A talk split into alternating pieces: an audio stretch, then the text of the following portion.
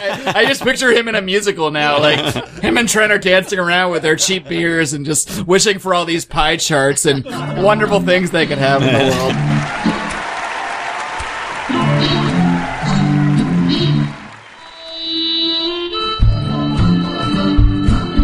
Welcome to the Lions of Liberty podcast. Here is your host, your guide, your shining beacon of liberty, Marc Clair.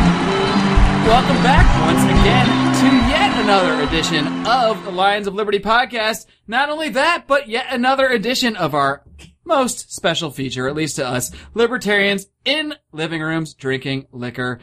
And of course, we've got some of our great Lions of Liberty in the studio with us and in other studios all across the country. Now, if you guys tuned in last week, you'll know this is actually part two of episode zero. There are really, this is a really a multi-layered show. It's, it's the second edition of Libertarians in Living Rooms Drinking Liquor. It's episode zero because it's the origin story, but it's part two of that. It's also episode 53 of the podcast. If you've given up by now, I completely understand, but we're going to really try to move on to things, uh, of, of higher importance. But anyway, we're going to go around quickly and just recap who I've got here to tell our little tale of how we came together, how the Lions of Liberty came together. Again, if you missed part one, hey, just click back in iTunes or, or at lionsofliberty.com slash podcast or however you listen to the show and check out the last episode for the beginnings of our sort of political views. Uh, now, first in the studio, of course, I've got Brian McWilliams. What are you drinking? And, uh, I don't know. Answer any other question you want to answer. Hello again. All right. It's part two, guys. We've been Hello we've again. Yeah, um, I'm I'm uh, still drinking my Michter's uh, straight rye. It's delicious. I'm glad I got over coughing because I took a little bit too big of a swig there. Bit off a little more I could chew when I was coughing up a lung. But uh, yeah, it's delicious. So he answered the question, why were you coughing before the show? Okay. uh, and we'll kick it to our boys in Pittsburgh. Odie, Trent, what's happening? Uh, I've now uh, switched over. I was drinking the Yuengling before. I've switched over to Coors Light, so I'm starting to get a little, you know, get hydrated and you know, get ready for tomorrow to go to work. Oh yeah, your, your bedtime is rapidly approaching, so it's good to, to get some solid fluids in there. Your Trent, what, mountains are blue too. There you go. Look at you. And That's I- cool. we also got, that was John Odermatt, better known as Odie, Felony Friday author in there. We also got Trent Seaman. What are you drinking, buddy? I'm drinking my Beck's. You're still sticking to the Beck's. You're not. You're not messing around. You're. You're right on on the Beck's train. You know, I just realized I I actually forgot to mention way back in episode zero slash episode one of this slash episode fifty two. Oh man, You John. can use the John. You can edit all of this out. system to find it in your local library. Yes, if you've got a protractor, you can figure out what episode we're actually on. But I was I was drinking some Angry Orchard earlier. It's a uh, new little cider that I discovered, and uh, I'm really enjoying it lately. So I got a variety pack tonight. So there's a bunch of different varieties, and I'm enjoying that. And then I've also dipped into uh, Mr. McWilliams Michter's Straight Rye over here too. So I'm having a good old time, man. I'm three hours ahead of you guys, so I got time to kill. And also, of course, making his, well, I guess now technically second appearance on the Lions of Liberty podcast, all the way from Virginia. Howie Snowden, what's up? All right, I won't be a spoiled sport. I am gonna crack open a P- PBR and. All uh, right. There you go. he was sick earlier, gang. Last That's what- episode, he was Uh, drinking coffee, he was taking it easy, and, you know, now he's chugging some PBRs. So By the cool. way, uh, Howie, you should be excited. Mark was so happy to do that intro that he's gesturing wildly in the studio and just elbowed me right in the uh, the left tit. That's true. I tried to keep that quiet, but, uh, you know. It all comes out on these episodes on our little libertarians in living rooms drinking liquor. We need an anagram for that because that is just too many words and, and syllables to keep saying. Simple. L O L P L I L D L. All right, so where were we? well, but basically, to recap last episode, we both kind of talked about, you know, how our political views both all developed. You know, I think a lot of us came from either Republican or sort of Republican leaning type households at one point. How we kind of had a split household with a, a Democrat and Republican family, but basically we all toed a mainstream line of some type. You know, we generally bought into whatever we heard on TV, you know, oh, 9-11 happened, uh, Afghanistan's responsible, we gotta go there, that kind of thing. So, of course, we went on some non sequiturs, some rants, as we're known to do. So please, please sure to check out last episode if you, if you haven't heard it already. But now I really want to get into how specifically this group, the Lions of Liberty, sort of developed. And I'd say, it's safe to say, it first started, at least for me, around probably early 2007 when Ron Paul first announced that he was running for office. Like I mentioned last episode, uh, Howie had kind of introduced me to Ron Paul in college, told me to go check out his column because he had been a, you know, Howie had met him back as a congressional page. So I went and read this guy's stuff and it really kind of shook me a little bit and just, it came across as truthful, as not something, not the same kind of just political vitriol you hear from other politicians. He was actually trying to, you know, frame issues in what seemed like a ro- logical, rational way, which I had just never really seen before. So I was like, wow, he's actually trying to, you know, think through this thing. Wow, interesting. So, you know, that's what really got me started down the path of thinking about these things differently. Uh, Howie, I don't know if you remember, you also gave me a book. It was, uh, Harry Browne's How to Live Free in an Unfree World back in college. That also kind of shook me out a little bit, got me thinking about things, uh, in a different way. Have any, any of you guys read that book? Or how do you, do you recall why you gave me that book? Or, I was hoping that that would come up. Um, such a great book, How I Found Freedom in an Unfree World by Harry Browne. Um, what I love about it is it's not about politics because that's not the solution. It's about how can I be free right now in my life, and it's just I recommend it to anybody interested in libertarianism. Please read that. I think the you could get a, a Kindle edition pretty cheap. There you go. Or you can borrow, uh, Odie's copy because I think he still has mine from like, Yeah, yeah. I, I still have I still have your copy. Sadly, I was going to ask to borrow it when I left today, but uh, I guess that's Uh, not happening. Odie, you can mail Brian my book, and then that solves all solutions. Trent, No, no. I'll give Harry Browne nine dollars. It's fine. He earned it. Did you call him Howie Brown? Is that because Howie? Harry Browne. Okay, You're drunk. I like Howie Brown better. That actually that, that Howie Brown thing. That's hilarious. Okay. Hilarious. Anyway, I was like, man, I thought Trent would be laughing at that because he laughs at everything. I was like, something's wrong. He's, he's not laughing at Howie Brown. Oh no, he's not laughing at a complete Especially non-joke. Howie Brown. All right. So Trent, have you? I don't know if you're familiar with that book. Have you uh, checked out Harry Browne's book, How to Live Free in an Unfree World? Are you familiar with that at all? No, I'm not at all. Cool. We'll just cut that whole question out. Excellent. I'm totally in the dark. Tell Moving me about it. on. I'll, I'll just skip to a. Odie, you read that book, also the Harry Browne's book, didn't you? Yeah, you actually uh, gave it to me um, to read, and I kept it and have not given it back. Oh, no, it's not like I brought this up just to bring up the fact that you still have my book that I loaned you five years ago. No, that's not why I put this whole podcast together at all to publicly call you out for that. Mark, that's what you told me you were doing it for. You know, my ex girlfriend, I think, still has my copy of uh, I can't remember the first Ron Paul book I read, but I think that cold hearted, you know what? Go on, say it. I'll keep it for the blooper reel. That reel. bitch. that bitch. Had my Ron Paul. Just kidding. There's no blooper reel. That's that's going to be in the main show that airs. Anyway, now, um, so let's let's kind of fast forward a little bit to uh, as I was mentioning earlier. Once uh, Howie helped enlighten me a little bit, turned me on to libertarian ideas. You know, I, I kind of it was something I think to me that was always in the back of my mind. I never, I, I kind of believed differently than the mainstream, and I kind of rejected the Democrat Republican line and that whole thing and I even I think in 2004 I voted for the libertarian candidate, but I can't really say I was a, a philosophical libertarian at that point. It was more like a rejection of everything I had seen, you know. And like I said, Harry Browne's book, how he isn't very political. Like it's it's more just about how to kind of change your life and get around a lot of the things that are going on in the world that are trying to kind of constraining you. So I, still wasn't really thinking, like, you know, I have to vote for politician X or you know advocate policy Z or any of that stuff. I was just all I knew was I hate what's going on and I want to uh, be against it. So to me, that's all voting for a libertarian at the time was. Um, but obviously since then things have changed a little bit. And, uh, I'd say around 2000, I don't know if it was late 2006 or early 2007 when Ron Paul first announced his exploratory committee. And I remember, I vividly remember I was at work and I was obviously, um, goofing off and not actually doing any work and surfing the internet. And uh, I saw a little headline on Yahoo that said Congressman Ron Paul announces uh, presidential exploratory committee, and I was just like, "What?" It was just like the DJ scra- the record scratch, and I was just like, "What's going on here? Hold on, hold on," because I was still reading his columns every week for like you know six or seven years since I first discovered him. So that's all I really knew of Ron Paul was this guy that wrote this weekly column. I mean, I knew he was a congressman, but he never passed legislation. He was never on TV, so I I hardly even thought of him as a politician. I just thought of about him as this guy whose column I read.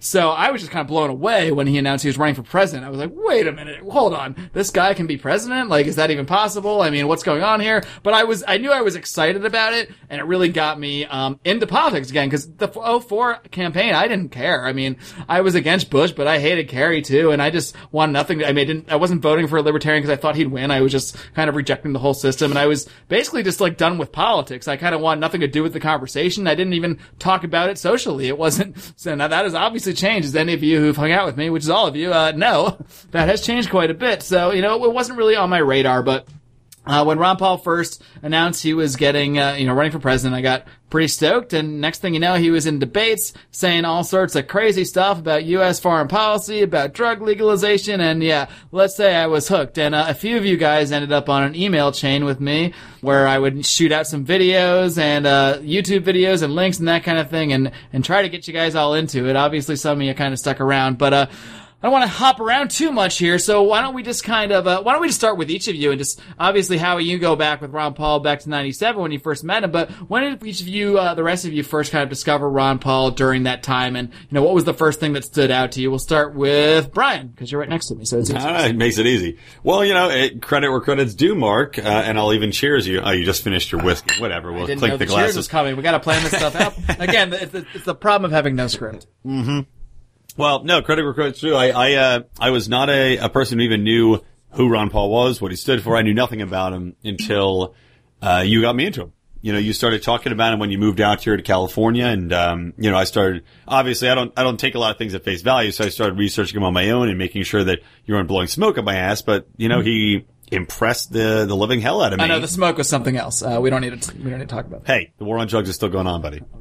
Uh, no, but just impressed me everything about him. You know, the the quality of his message, the fact that he always spoke his mind and, and you know, and never kind of waffled or, or sold out. Just it it sold me immediately, and I agreed with him on the deeper level, of course. You know, foreign policy views and the market views. So um, yeah, Mark was really responsible in, in getting me into Ron Paul and and winning me over onto his side, and to the point where, of course, when he ran for president, uh, you know, Mark and I were out stumping for him and going door to door and the response was interesting, frustrating, because Democrats would literally open the door and they would say, you know what, I really like Ron Paul, but, uh, you know, he's a Republican. I can't vote for him. so it just would piss you off. And of course, Republicans would open the door and they say, you know, I really like Ron Paul, but, uh, yeah, he's not going to win. I don't think he's going to win.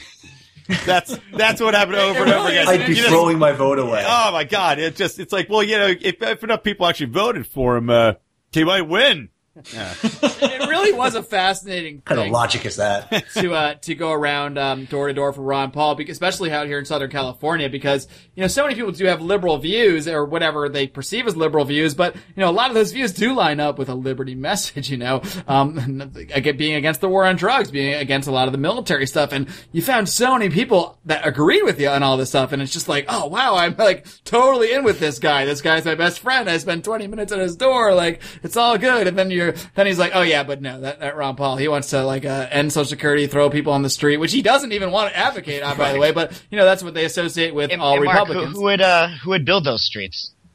the classic liber- anti-libertarian argument. he threatened to uh, to bring this up in, the, in, the pre, in the pre-show discussion, but I didn't think he'd do it. By the way, we should get uh, JB Lubin on one of these calls just to be a, a voice of of anarchy You've amongst been, the you've been views. called out, JB. You're invited to the next podcast. This is how we'll find out if he listens at all. We'll Yeah. actually call him out. Another good friend of ours who's also on our Liberty chain. JB, report for duty. Howie, I don't care who builds the roads. Just don't steal from me I to either. build them. Boom. All right. Moving along. Um, Howie, we know your history with Ron Paul, but wait, did, when did you first hear about the, kind of the fact that he was running for president and did that get you as stoked as it did for me? Oh yeah, I was super excited. I never thought uh, that he would uh, do that again. I know he did. Uh, what was it back in the eighties? 88, yeah. But um, you know, I mean, I should have realized he was doing it more as as a teaching tool, but I wanted him to win so bad. Hello. Yeah, no, we're here. Oh, okay. Sorry. That was just very anticlimactic. We, we, we will actually cut that. that will be an edit for John. Don't think You so. do have an editor, right? Oh, yeah. the editor's name is John Shit, he didn't Dolbert. vacation, did he? John, are you out there? Didn't you just hear me? Yeah, uh, what did you say? And then uh, I remember uh, in 2008 he he put out his book uh, Manifesto, uh, Revolution and Manifesto, and that just That's the one my to horrible ex-girlfriend has. So straightforward and concise. It's it's just uh it's great. Um, Brian, did, did you have that book? Well, Howard, you see, you have to after you say the name of the book, you have to pause so that I can love say the give the punchline. Revolution and Manifesto. That's your cue, Brian. That's the one my horrible ex-girlfriend has. All right, take three. Anyways. No, Take let's keep three. going. Yeah, Yep, you. John- John will I make say, it all I work. say leave it all in. my wife. No, but uh, those were exciting times for Liberty, but I'm uh, a little less enthused about Rand's potential run for the presidency. But we'll see. We shall see, and maybe if we have enough time, we'll do a little rand I forum know, again. was that'd be a good way to wrap it up. I up. feel like every episode does turn into a rand forum, so we'll see how much we can breeze we through know, our little. we know we're all at origin odds about that. and me on the opposite side of where you'd ever think I'd be. Uh, what about? I know Odie's story. I want to save that one for last. So we'll let's go to Trent next. When, Trent, when did you first hear about this Ron Paul character? Uh, similar to Brian, I first heard of him through you, Hey, and uh, it was it was approaching the 2008 campaign, and I was wallowing in my decision on who to vote for, if it was Ron Paul or John McCain. They're just No, so similar. yeah, they're so you know they're both so great- old and so white. I just don't know which I love more. I mean, they have all the qualities I want, clearly, but No, but uh, I, I was that our read all- Preakness conversation that we referenced in the last episode, or was that was that uh, prior to that? No, I mean, that, that was that was after the Preakness conversation when I had been my Giuliani views had Right, been so you you were over Viewed. Rudy by that point. yeah. um, no, but uh, as after that uh, after that horse race, we uh, I took some time to learn about Ron and actually uh, read G. Edward Griffin's book, The Creature from Jekyll Island, and realized he was saying a lot of the same stuff that Ron Paul was saying about the Federal Reserve, which was my big issue, and that's that's the the uh, the one issue that Ron Paul talked about that really made it click for me. And after I put all that together and started viewing uh, viewing the world through the eyes of the Federal Reserve and seeing how things could possibly be manipulated to certain people's advantage, it Ron, all of Ron Paul's stuff, uh, all his thoughts really started to click for me, and I was pretty much sold after that, and uh, really took to libertarian ideals. And cheap plug, you can listen to my interview with G. Edward Griffin by checking out episode 21 of the Lions of Liberty podcast. But we will move on.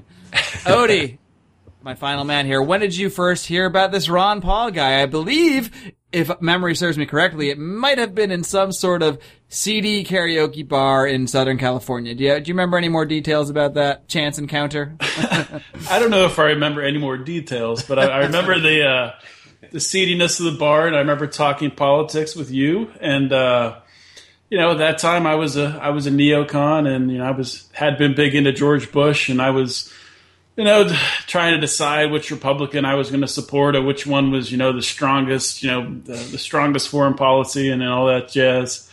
But uh, and I, for some, for whatever reason, maybe from prior conversations, or I can't remember, but I had just assumed that you were a liberal. I'm not sure why.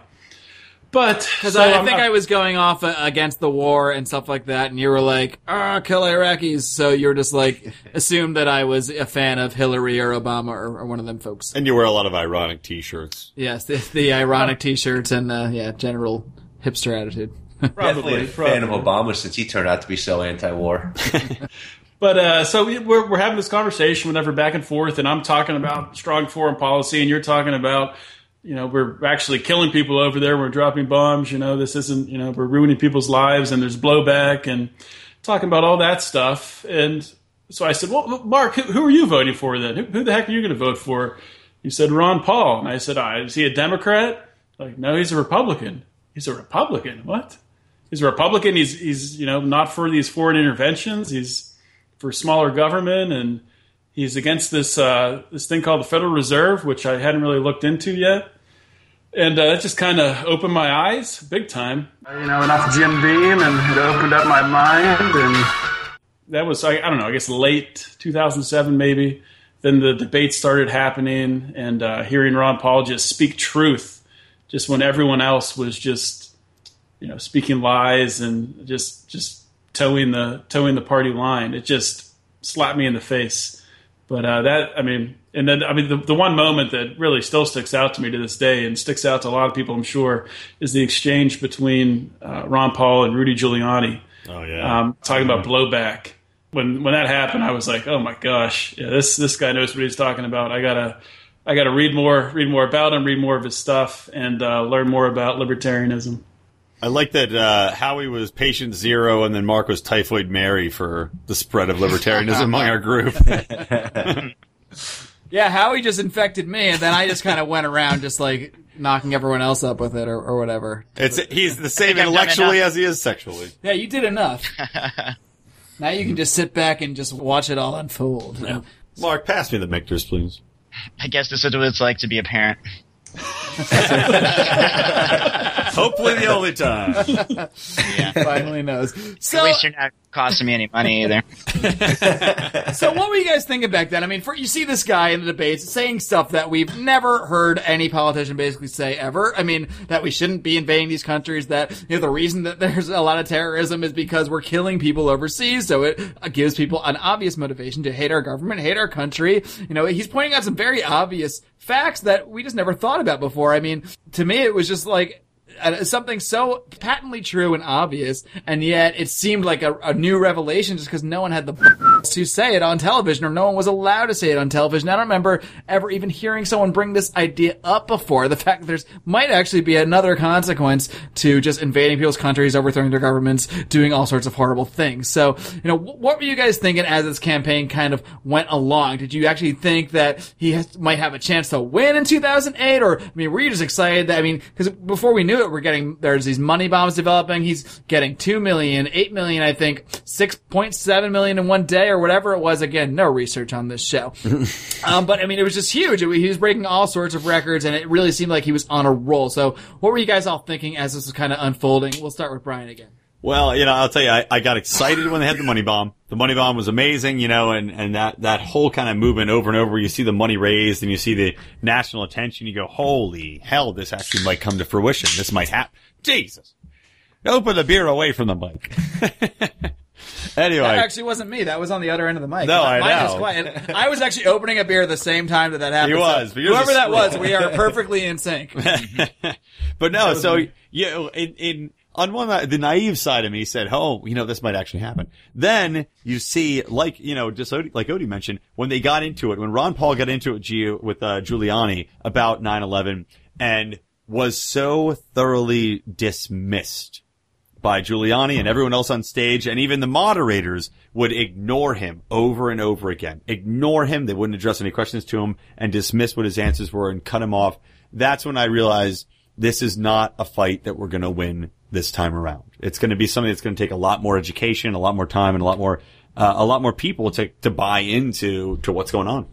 Yeah, because it was exciting to us, but I mean, the average man on the street would still scoff at this stuff and just you know cackle him off as a crazy old guy. I remember the first time I sent my dad a video uh, from Paul, one of his uh, you know one of his debates kind of clips, and it was about he compared the Iraq War to Viet- the situation in Vietnam. My dad, my dad was a Vietnam vet, so he kind of took it in a personal way, and he said, "Well, I think that's ridiculous what he's saying, and and that's nonsense," and just kind of laughed it off and told me to save my money or, whatever. And obviously, for anyone that heard my interview with my dad a few months ago, uh, you'll know that his views have changed as well on that. So, As have, um, by the way, as have mine. My dad, same thing. He won him over with Ron Paul. You know what actually won him over? Which, if if you'll believe it, is uh, Ron Paul's appearance on the Glenn Beck show. That's what my dad tuned in, heard Ron Paul on the Glenn Beck show, and went, "You know what? You're right. This Ron Paul guy's the way to go." And he even put a sign in the front lawn. You know, that's funny because a lot of people say, you know, I, I've seen, uh, you know, I don't know if you guys have seen the article or the video of the, uh, what they call the Liberty Kids. These kids in California out here, these young 20 something kids that took over, not took over, they won elections in the local Republican Party. And now they're basically in charge of the kind of Republican, um, Liberty caucus out here in California. And, um, you know, they went on Glenn Beck and they, they, you know, they got a great response and everything. And, but some people were out there like, oh, Glenn Beck's a neocon, he's this and that, and why are you going on his show and this and that? It's like, look, it doesn't, even if Glenn Beck is Satan or is the worst person in the world, he has a huge audience, so it makes sense to go on any forum, even if it's a forum that completely disagrees with you.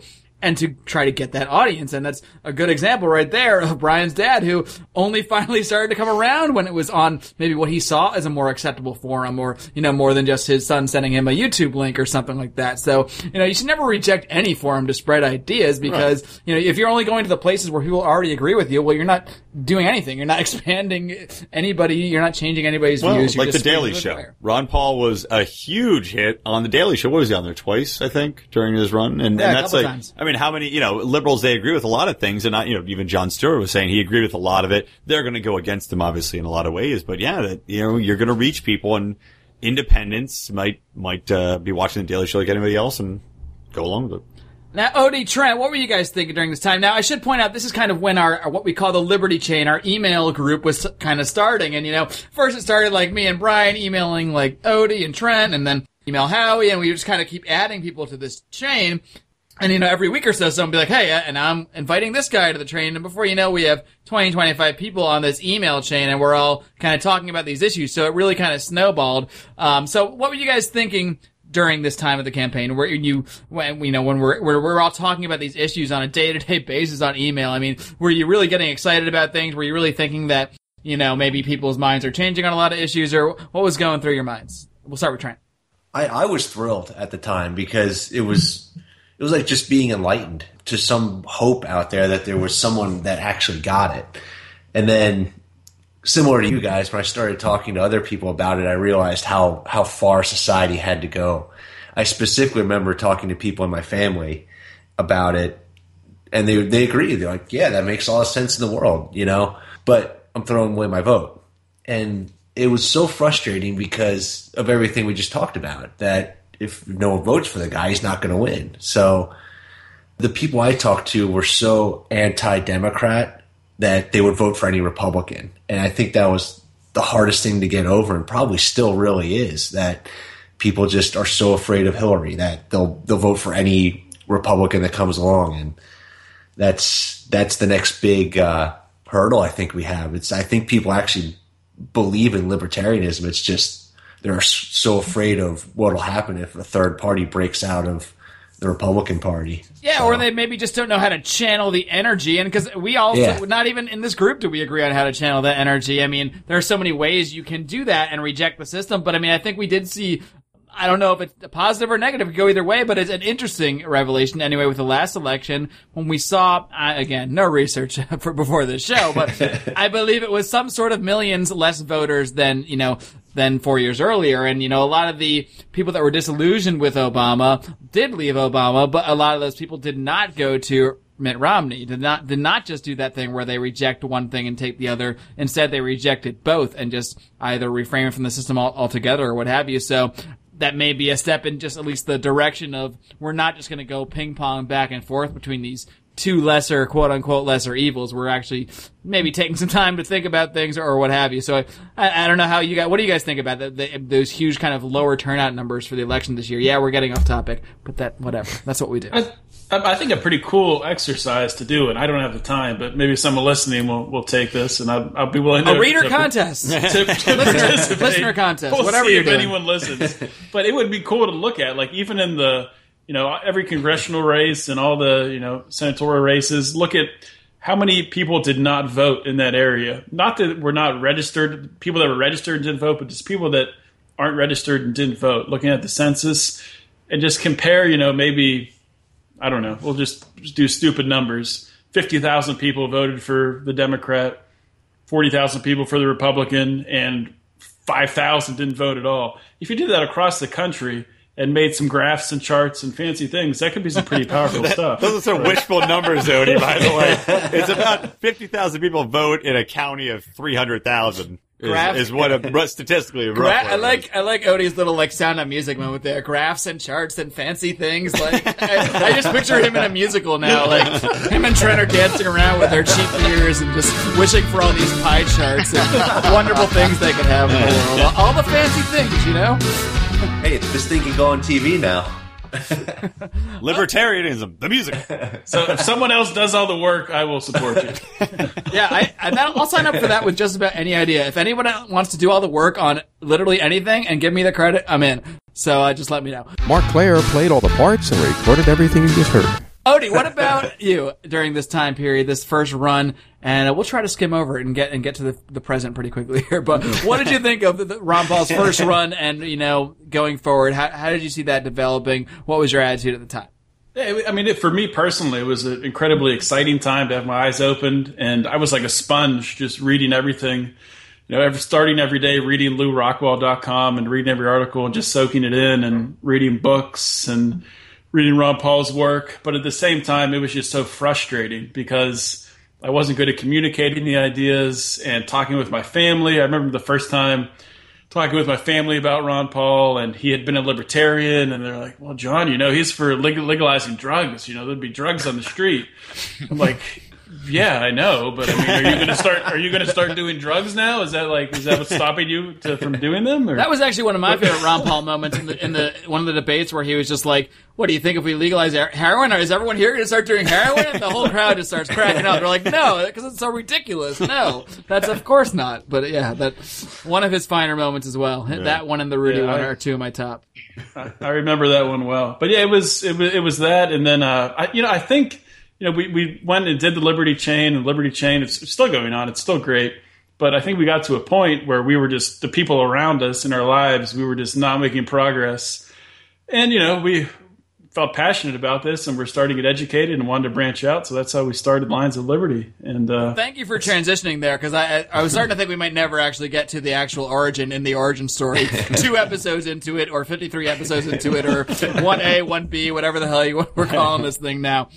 But yeah, I mean, I think at some point we were doing so much writing, and, and at some point, like some of my our emails started becoming like short blog posts. I mean, paragraphs and paragraphs stuff, and it at some point it's like we may as well toss this up there on the internet for other people to read. I mean, what's the worst that could happen? You know, we the worst that could happen is that it's the same as it is now, and we just kind of talk amongst ourselves. Or maybe some other people find it interesting too. So that's kind of how a few of us, uh, me, John Odermatt, Dom Sidoti, who I Rest believe has peace. rest in peace. Um, to anyone listening, he's not actually dead. So uh, as far as we know, he's just kind of he's gotten busy in life. No worries, but he's still a passionate advocate for liberty. And Brian, we started just started the blog. You just started writing one day until our good friend Tommy John, TommyJohnStudios.com, designed us an awesome website, which you see today, or hopefully we'll see if this is the first time you're hearing this. Hopefully you've enjoyed our antics enough to go check us out at lionsofliberty.com. But yeah, I think we we really got motivated to do more than talk amongst ourselves, basically, because you know we're putting so much time and thought, energy into this stuff, into this discussion anyway, that it would just seem silly to just not try to you know spread this in some in some way, shape, or form. So, um, Brian, just take it away. I don't know. I'm not going to Well, you prompt you, know, at all. we promised the people, Marc, that we'd get into talking about Rand Paul because I remember we had a we had a lively, to say the least, email conversation between all of us on our, our Liberty chain. You've been hearing so much about that. By the people, do you mean each other? well, yeah, I mean the people. Hey, somebody in this podcast, if they listen, probably wants to know about what's going on here with Rand Paul. Yeah, we But- may as well. We've already it- told them how we became the Lions of Right. Liberty, so heck,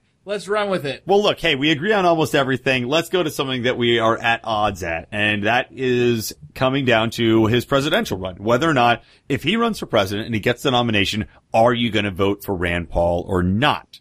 So, Do we have to decide today? I, well, let's just talk about it for, Yes. you know, we got 10 minutes left. Let's talk about Howie's yes. weighing in. How, why don't, Howie, Howie, why hey, don't hey, you start off? Grandpa, or paternal Sure, uh, sure. father of all Um, liberty. Why don't Because you I'll take save this my away? argument for last, since I'm going to shock the world with my position on this. If you know uh, how much I write that's anti-Rand Paul. Okay, why don't we let Howie take it away? Sure. Well, I mean, I think we all know that Rand Paul is not Ron Paul. He's not a libertarian. Um, he's pretty good on most stuff. He's definitely, out of anybody who's talking about running, he would be the best candidate. Um, I just can't get excited about it though. But if I do vote, I most likely will vote for Rand Paul. It's a fair assessment. Uh, let's toss it over to the Pittsburgh boys. What do you guys think? What's the general mood? Do people? I mean, I don't know. I don't really talk about like this may shock you, like politics with that many people anymore. Like outside of my outside of my core group. Like I used to do it a lot, but I feel like Lions of Liberty, the podcast, the articles I write, it's it's so much energy is put into it that I can actually like stop, like drop it when I when I leave the house. But do you guys get a feel for what other people think of Rand Paul in your your kind of conversations? I know you guys get into these talks a lot. Trent. I I'll tell you that when I, when I speak about it with people close to me, kind of like what Howie was just saying, they think that he's the the best candidate. But everybody has at least every I shouldn't say everybody. Everybody I talk to is of the mindset that no one's going to beat Hillary Clinton. I don't personally believe that. I'm not even convinced she's running. She's taking a lot of hits. Yeah, it's. I think she's doing a good job of staying out of the spotlight until she's ready to That's get her in best there. maneuver, definitely. Yeah, because she wants nothing to do with anything Obama's going to get into. But not to get off the subject, Oh, we got off the subject on minute two. I think so. it's all good. I just want to say Hillary Clinton looks like a blonde pug. She does. Well, That's yeah, what she, she, looks like. does. It's she's horrible, but whatever. I personally will vote for Rand. I won't really get too excited about him, but the one thing I do like about Rand is that people identify him with his dad, and therefore a lot of people will view him in the libertarian light, regardless of he's a Republican or not. I think that is a victory for libertarianism. That at least people will get start to get the the message that uh, some libertarian ideas will certainly help the country on a better path. So, um, not thrilled about all the stuff Rand does, but if he were to run, I, he would get my vote. All right, Odie, Odie. some's got to lay into it. I know, I know Odie's Well, I mean- salivating here because I remember the emails. Yeah, he is, but it's nothing to do with Rand Paul. He's just been, been he's, he's got seven PBRs deep now. so. thirsty. I'm thirsty. But uh, I mean, what, what, what Trent was saying that um, you know Rand Paul's associated with libertarianism, and that's a good thing. Um, I, I, I mean, I understand where you're coming from, and I, I agree, sort of, but at the same time, I think it means that, or could mean that we should hold him more accountable, especially when he's, you know, because he is Ron Paul's son, he's going to be associated with libertarianism. When he comes out and, and says, you know, unlibertarian things um, or wishy-washy things that it's hard to even understand what he's talking about, um, it's it's it's tough to it's tough to support him. I mean, what surprised me when we were having the, the conversation on Liberty Chain was everybody seemed to be rallying around Rand. And, you know, if it comes down to Rand and Hillary, of course I'll vote for Rand because it's Rand and Hillary Clinton. But uh, is is Rand really going to have the capacity to change anything if he's running on a if his policies are that he's sort of libertarian but he's a little bit neocon and just doing the toeing the GOP party line if people are voting for him based on that if mainstream Republicans are voting for him based on that he's not going to be able to get in there and as we always joke about rip open you know his shirt and be wearing a Superman logo and just be Mr. Libertarian. I mean, it's not gonna it's not gonna fly. And I've heard people, other people make the argument that he'll be able to slowly educate people. Or he'll have the you know the attention of the country. He'll be able to educate people in libertarianism. That was my argument. You're stealing my thunder, Odie. I'm going to say that later. Well, you could you, What it could be a rebuttal. It could be a rebuttal. I mean, you, you could just prove me wrong. It'll be fantastic. Stay tuned. But- Five minutes. There's no way that's going to work. It's not going to work. And you have to and you have to educate people. For, I mean, people aren't going to listen to the president of the United States telling them how to live their lives and what they need to do. Even if it's Rand Paul saying, "You know what I'm going to do?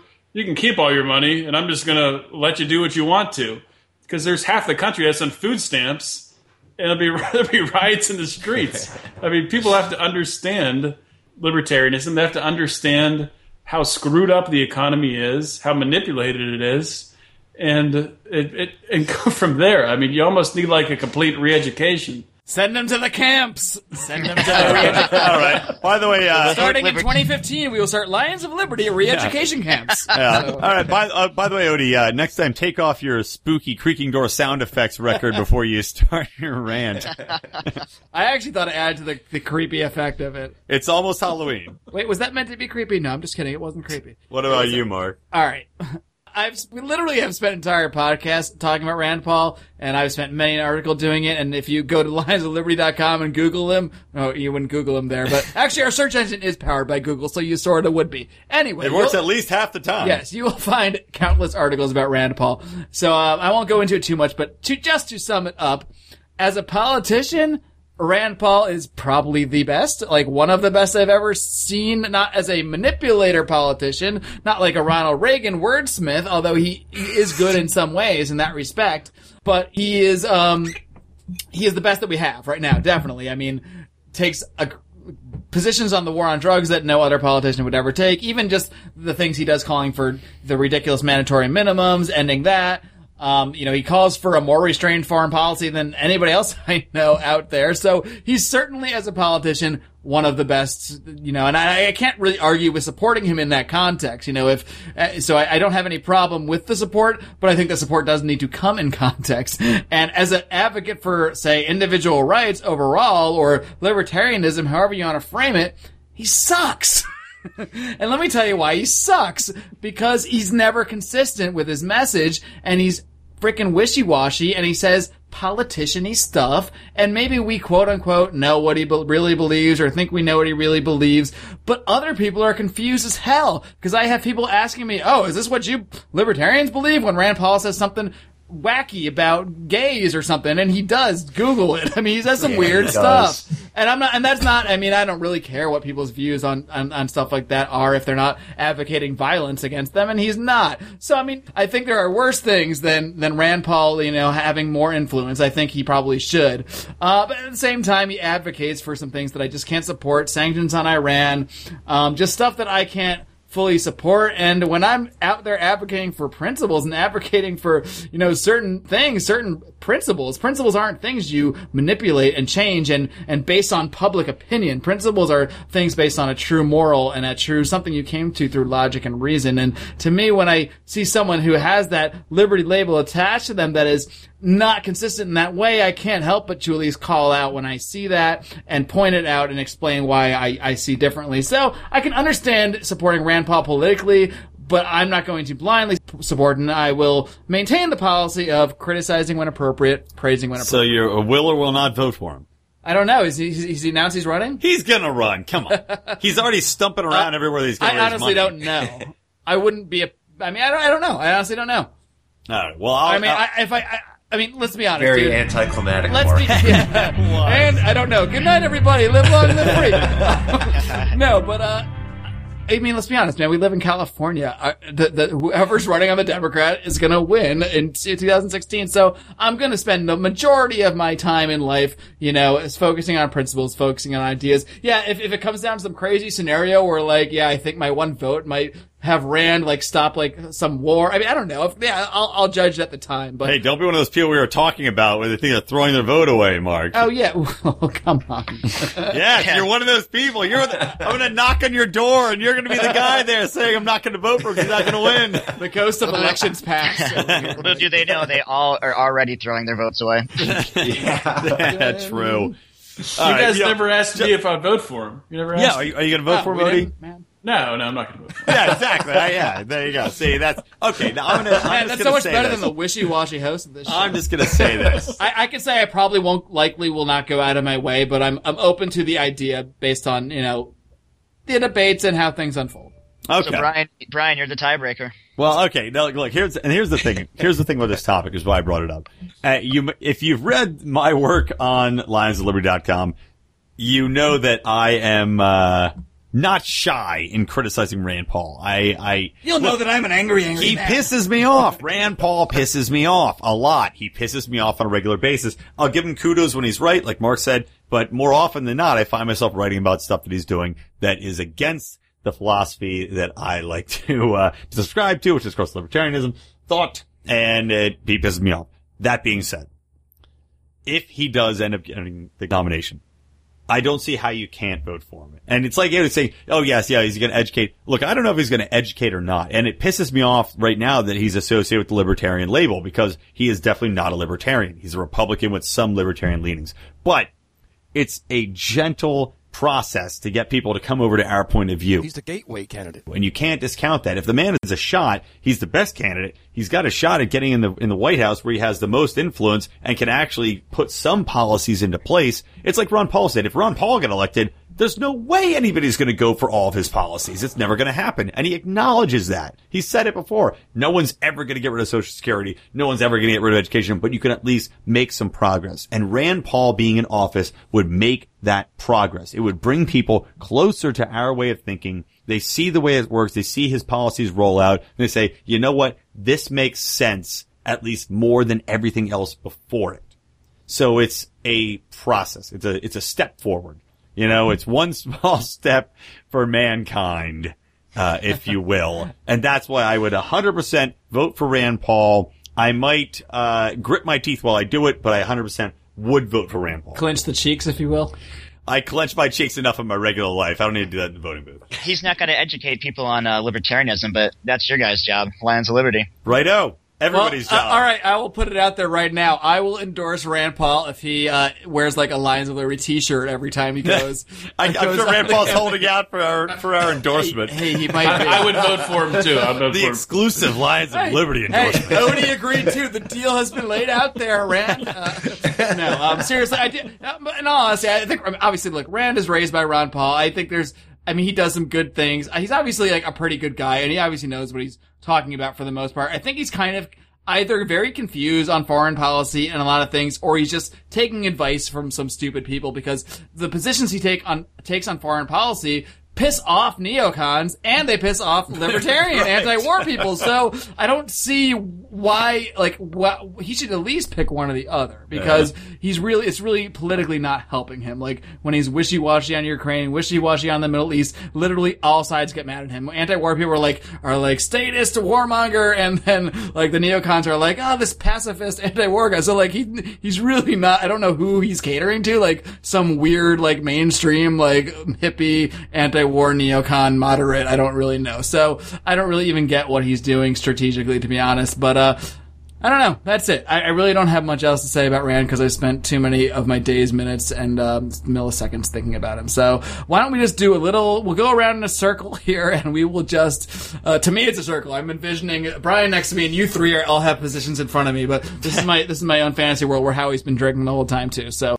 That's a callback to episode uh, 52, last episode. if you if you guys have been tuning in this whole time, but uh, I just want to get final thoughts from everybody about huh, anything, anything you want. Whether it's the, the coming together of Lions of Liberty, Ron Paul, our, our like two hour hour and a half love letter to Ron Paul, which is basically turned into, or whatever. So Brian, we'll start with you. All right, I'll go first. I, I, I will say that uh, coming around to libertarianism has been a revelation for me.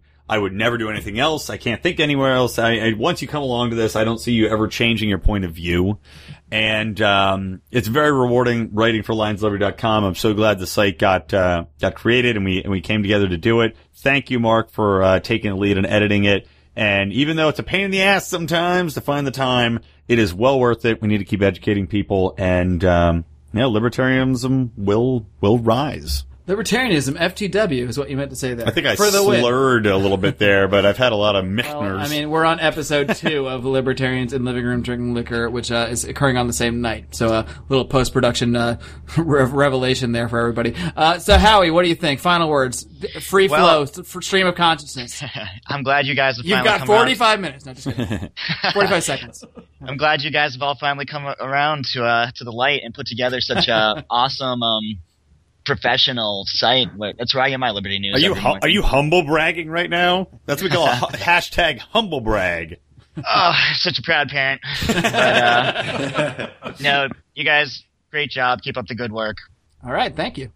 Uh, let's go with Trent because I know Odie will have a really great wrap up, and Trent will probably like make a couple jokes. So we'll like try to try to like average this thing out. Man, you're building it up too much. I'm glad they're. I'm just glad they're both still awake. Uh, no, Lions of Liberty is fantastic. It's I enjoy reading it all the time and trying to uh, spread the ideas onto other people. Um, I just think for the larger percentage of the population out there, the big challenge is to pull yourself off any government uh, programs, any government assistance, anything like that, and stand on your own two feet. And that's what's going to make this country great again. Uh, a lot of the libertarian ideals that we're discussing and we take very strongly are the same ideals that the people that came across the ocean uh, 200 years ago, 250 years ago, subscribed to and made this place great. So we gotta we gotta look back and um, adopt some of those uh, great traits that they had at that time. So Is is it too late for Trent to run for the Libertarian Party? Never too late. on there. Would you guys vote for me? Would you vote for Rand? Is that a, is that a callback to uh, is that a callback to Brian saying Libertarian Party eight times in that in that? No, other that was episode? that was a callback to that was a callback. All to right. Trent's Trent's early days with the GOP and young young Republicans. Oh, And, uh, yes. Yeah, I guess. Uh, I mean, with me, it's just I'm, I'm- I'm really surprised, honestly, that we've been able to keep to keep this website going for what is it, almost three years now. It's uh, it's kind of incredible. I mean, I know we started off on uh, Blogger through Google and that, and then transitioned to. Uh, to, to the website that Tommy put together for us. Thanks, Tommy. I know you're listening out there. Thank you. But uh, it's, I mean, it's it's been it's been a learning experience, and it's been the best way for me personally to to expand my views. I, I know Brian said before that once you get on board, you're never going to change. I mean, not never going to change. I forget exactly what you said, but I think all of our ideas have evolved, and they've evolved in a in a good way, in a in a way that we can communicate them more clearly.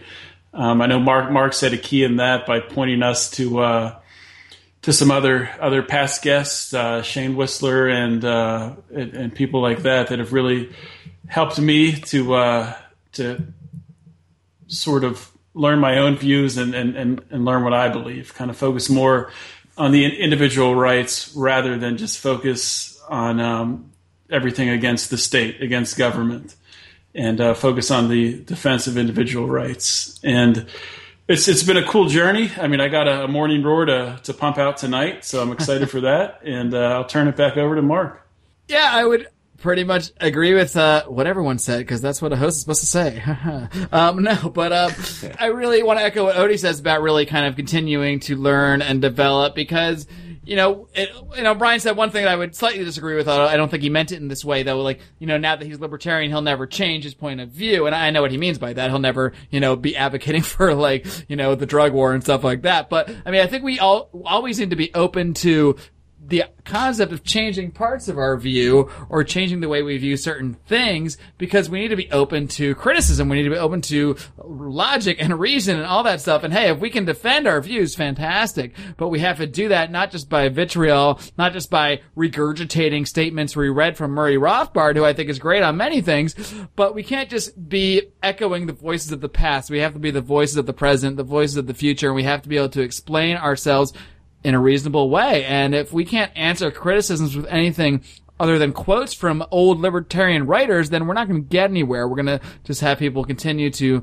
mock libertarians and, and, make fun of us and, uh, you know, remain marginal. So I think the only way to move forward is to engage in debate, engage in rational debate, and accept and invite and welcome criticism because, you know, my views are different than 10 years ago. They're different than five years ago. They're different than last week because I'm always kind of engaging and analyzing certain positions I take or even just strategies we use to communicate with people and that kind of thing. And, you know, like Odie said, we can't just be all about what we're against. We can't just be against government, against the state. No, I mean, you know, in any kind of society that develops, there's going to be things that resemble a lot of the things that government currently does. They might just be organized differently. We might not advocate for force to be used to fund these things and we might not advocate for certain, you know, certain ways these things are structured. But the point is, we have to advocate for how, you know, how things should play out, how we should treat our fellow man.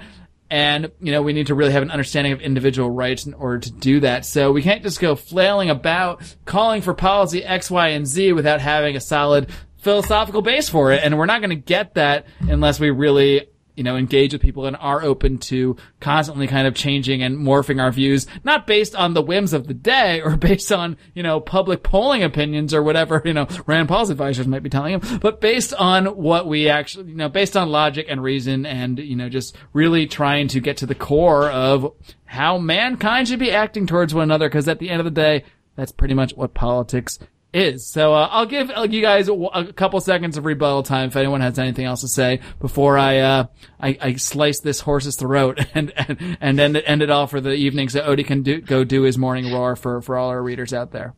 Well said, Marc. All right, I think we should wrap it up there. no, seriously, guys, it's been. What uh, does that even mean? I don't know. It means that I, I, spoke eloquently, and there's just you're nothing gonna, You're going to kill a horse? What?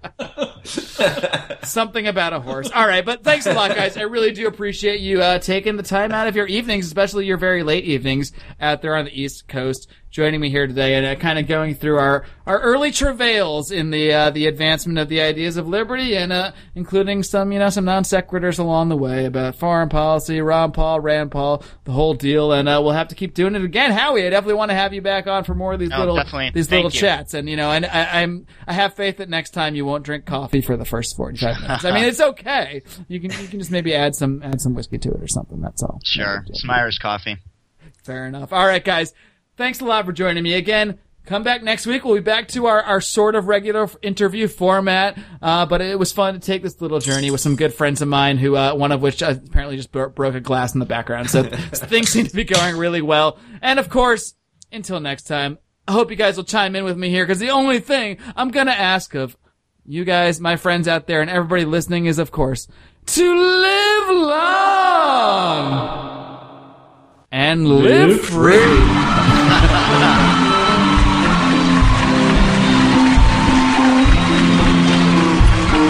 Head of Editing and Mastering, John Dahmer.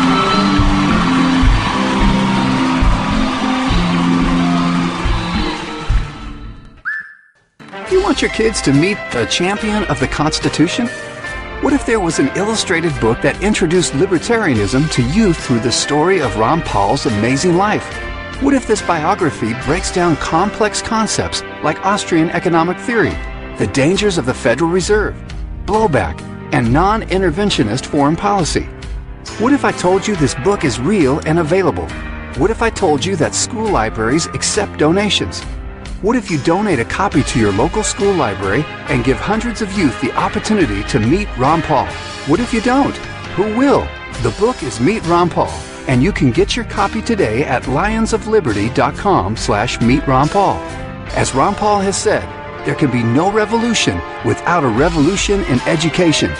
Meet Ron Paul and keep the liberty movement moving. Hey guys, Marc Clair here, lionsofliberty.com, where we strive to advance the ideas of liberty daily. We bring you the Morning Roar! That's right, every Monday to Friday we'll have a brand new edition of the Morning Roar, where we provide a roundup of some news stories that you may not find in the mainstream media or even in your typical social media newsfeed. We find stories that relate to the ideas of liberty and provide you with our liberty perspective on them. We wrap it all up every Friday with Felony Friday, where our own John Odermatt goes out and takes a look at some sort of felony. There's felonies committed every day, you know, whether it's a felony committed by the police, a politician, or even an average citizen. You can find all of this and so much more over at lionsofliberty.com, advancing the ideas of liberty daily. Chris Rossini's new book, Set Money Free. Set money free. What every American needs to know about the Federal Reserve. Set money free. With a special foreword by Ron Paul. Set money free. It has easy to understand questions and answers.